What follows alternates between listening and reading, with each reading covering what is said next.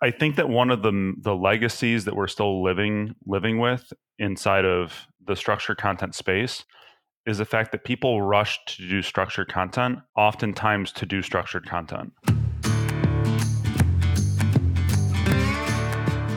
You know, I work a lot in my day to day around personalization and personalized experiences. And you reach a point very early in, in your practitioner journey where you recognize the state of the tooling is so sophisticated. There are so many permutations uh, and variants that you could be firing off based on rules or based on machine learning that you couldn't control for hand inspecting every different, you know, parameterization of this component appearing. Um, right. So you just couldn't do it anyway if you wanted to. But it is tough for people to let go of that. And I do think, again, structured content, structured data, and and data governance is the only way to um, have that trust, have that auditability, um, which is very key in some sectors, and and know that, as you say, the tool chain is going to preserve uh, the intended result, um, and you're going to get the right um, components going to the right places. Yeah, um, and you know, I, I, think that these. I think one of the things that I, I want to step back and you know talk about, like, because that thinking about that tool chain and thinking about the trust that you're trying to build in that tool chain is is is a really interesting concept, but it's very high level. So one of the things that's kind of striking me as I'm thinking about this is what are you building this system to actually accomplish? Like why do you need trust? Like right so like trust is is something that you need especially in a digital world in order to accomplish something. Yeah. A great example is a, is a bank transaction, right? Like you can't do a bank transaction without trusting the systems that connect you to the bank. So like that's a form of trust that you need in order to interact with this digital service. Um, so when we're going about designing the the tool chains which are going to automate things for us, and we need to trust them to do that work in a reliable way and in a way that's going to produce um, a high quality and an, an expected outcome. I think that that's going to be a little different for every business, but people need to start with what they're really trying to accomplish. Mm-hmm. I was having a conversation with somebody recently who um, was talking about challenges they were having with their DITA implementation. They were basically saying their DITA implementation had failed. And I was kind of like, well, but DITA, like, you shouldn't be doing a DITA implementation. Like, DITA is just a piece of implementing a content ops ecosystem that solves some other problems, right? So, you know, a personalization, like a like a personalized help implementation, that's an implementation, right? Like, what are we doing this implementation? Well, we're creating help materials that are personalized, right? Like nobody should ever create structured content or metadata for the purposes of creating structured content or metadata. Like structured content or metadata is harder by definition than opening up Google Docs or Notepad and just scribbling into it, right? So you like you only do it when you need to. And here's another quick aside. I get in this argument internally at Heretto where people who are like, we should use our software for everything. I'm like, no, we shouldn't. Like our software is a structured content publishing system. If you don't need to publish in an omni-channel way, or have this or, or repurpose the structured content into different deliverables you don't need to use our system. And our system is very easy on the spectrum of creating structured content but it's not as easy as just opening up notepad. Like nobody should take notes in heretto like that's a terrible idea. I would never do it. Like it's like heretto is a publishing system. It's for structured content. So i think that i think that one of the the legacies that we're still living living with inside of the structured content space is the fact that people rush to do structured content oftentimes to do structured content. Mm, yep. I, I, think there's a fair amount of that. I think there's even more, you know, to what end, right? We know we know we're replacing our DXP. We know there's going to be some level of migration and and reconditioning of content from the existing CMS or what have you, or the DAM now, what should we make sure is a ride along as part of that activity? And so, you know, it can be very difficult um, to s- start making those decisions. Also, there's a, a level of standing metadata debt or experience debt, right? Um, I'll give yeah. you an example. You know, uh, standing up a recommendation engine for an organization, they kept running these very, very cool tests um, uh, in the wild on a very large enterprise site. And but they hit these stumbling blocks every time they were showing these recommended tiles of you might also be interested in X Y Z.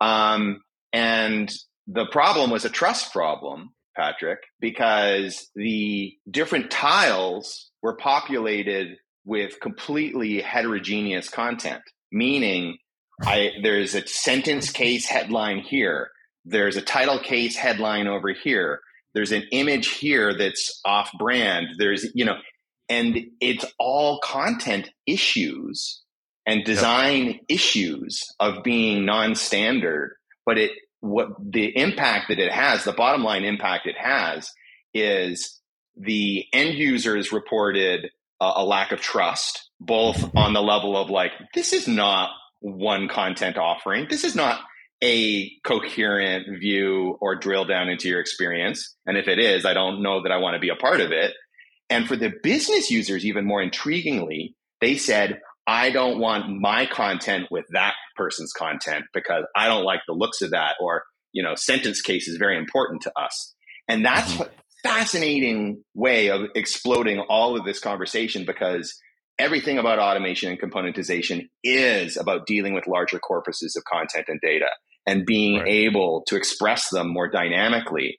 And if you can't get design standards in line, if you can't get basics of like an editorial you know, uh, casing convention uniform, users will not trust you, and businesses won't want to play together. It's. I'm going to say something that is I probably shouldn't. If you are still in a place where editorial casing is the problem you're solving for, you need to hurry up and get with the program. like that should just not be a 2022 problem. Like the editorial casing should be handled by the semantics of your structured content. like, you know, this is this is a title. Um, you know, the thing is like it's not that kind of stuff. Man, wow.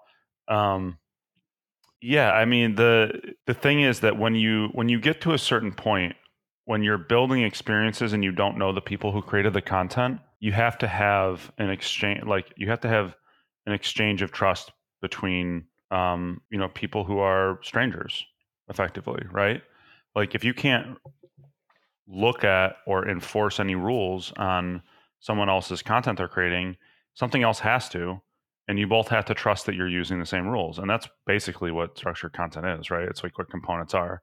Um, and if they were using structured content in that cir- circumstance, there wouldn't be any title casing or anything like that because they wouldn't ju- they would just be titles, and whoever made the experience would decide what title casing the title should be in that experience. So the interesting thing, you know, in these larger organizations where you've got all of these third parties and over the years and years, different content production regimes and practices and markets doing different things, is you're you're absolutely correct. That handshake must happen because um, otherwise you're just shipping your org chart in all of its glorious sort of misalignment and sort of showing the the lack of digital coherence you've got. Um, but I think even more importantly is you know there is you know enrichment work you could do. So you could say you could mm-hmm. recognize, oh, this is what the corpus looks like. It's not so pretty. It's certainly not ready to be expressed as a dynamic uh, recommender on all of these critical pages we want to put it on. So let's take the corpus or take a subset of it and enrich it. So we're going to solve for the title versus sentence case issue. We're going to solve for the image, no image issue. We're going to solve for, you know, all of the things. You just go through the checklist of the sort of legal adjacencies of, you know, these things can't appear next to these things. And you start to build in your spec. And it just, it goes right back to what I said about entity resolution. You decide what is going to be pertinent for content to be expressed and how it's expressed within that component and now you've mm-hmm. created a velvet rope um, and it's yeah. small it's small g governance right but it's like simply it's a functional spec of the design and and and um, basic functional uniformity that you need in order for this thing to fulfill on the trust factor right. and and to deliver consistent measurement and and so on. Yeah, I so there's a I want to dig into two different things you said. One is that the the governance, you know, small g governance aspect of trust, um, it, it just having everybody know what the rules of the road are means that you don't have to pre-plan how things are going to work in a lot of cases, right? So like you should have goals, but the ability to trust that things are going to be where they are expected to be means that other people can pick them up and use them reliably. And like that's the real benefit of of the trust that you get from the structure around structured content. But the other thing that I think is really significant is you're like is that you're saying is like okay, you have to go through and make sure that all the title casing is solved versus sentence casing and that these things have images and like blah blah blah blah. And one of the big things that structured content gives you is it gives you the ability to do that programmatically and not have to do it with people basically. Correct. So if if you're going to say okay you know we have so let's like you look at this and you say okay well okay we have a content problem um, we're not including images in these this type of object that we're using um, reliably there are cases so if you don't have structured content you know how you're figuring that out you're going through all those cases and you're finding the ones that don't have images or the ones that have images in the wrong place or the ones that have images that are not you know like maybe they're like at the end of the thing and they should be in another part of it right um, if you have structured content, especially if it's XML, um, you literally just run a query and you're like, show me all the ones that don't have images where they're supposed to have them. You know, don't have this type of image. You know, we're supposed to have a figure right after right after the as the first element of the body, or you're supposed to have whatever um, in order for those things to be picked up. You just flag it, right? And you go fix it. Um, or sometimes you could fix it yourself, or like you could fix it programmatically too on a larger scale. Absolutely, you could proxy it by what type is this so it's a person type, mm-hmm. then insert a silhouette. I mean, this is all right. like classic uh, yep. web design first principles of how you deal with patterns when you've got sort of deficiencies in metadata, or deficiencies in in your sort of functional spec. You create affordances. That's what good UX is. Um, but as mm-hmm. you say, the more structure you have under the covers, the more expressive and high fidelity that fix can be. So you could say, well, if there is a profile p- picture of an author associated with this with this content object, insert that con- that that uh, author photo, you know, and and then you get something that's even higher fidelity in terms of oh, okay, I can really trust this. This is an actual individual author. I recognize this person. Um, right. Yeah. Well, so it's it's funny because we're we're veering into something which is, I mean, n- maybe even nerdy for this podcast and what we're talking about here is, is validation, right? Mm-hmm. And the reality is that you can't validate unstructured content with machines. Like that's what it really what it comes down to. Um, so when you want to scale up your content production, the way that you ensure consistency is through validation, and that can be like you know really hard validation. Um, it can be validation at the point of creation. So like you know if you're using something that's more like table based, like SQL based, it can just be the fact that it won't let you save whatever it is if you don't put the picture in. Um, it can be software validation, which are things like Schematron, uh, where it'll recommend to authors or it'll analyze like your corpus and return reports, those kinds of things. The the interesting is like you know this is the core. This is the core of why people chose to go with XML as their structured content. I mean, how many years ago? More years ago than I like to I'd like to mention. It's just the ability to validate it, and the ability to validate it is to programmatically trust it, mm-hmm. and that's the ability for people downstream to use it without having to go and tap you on the shoulder and yeah. you know ask you to change your title casing. I mean, it's just that simple. Yeah. Yep.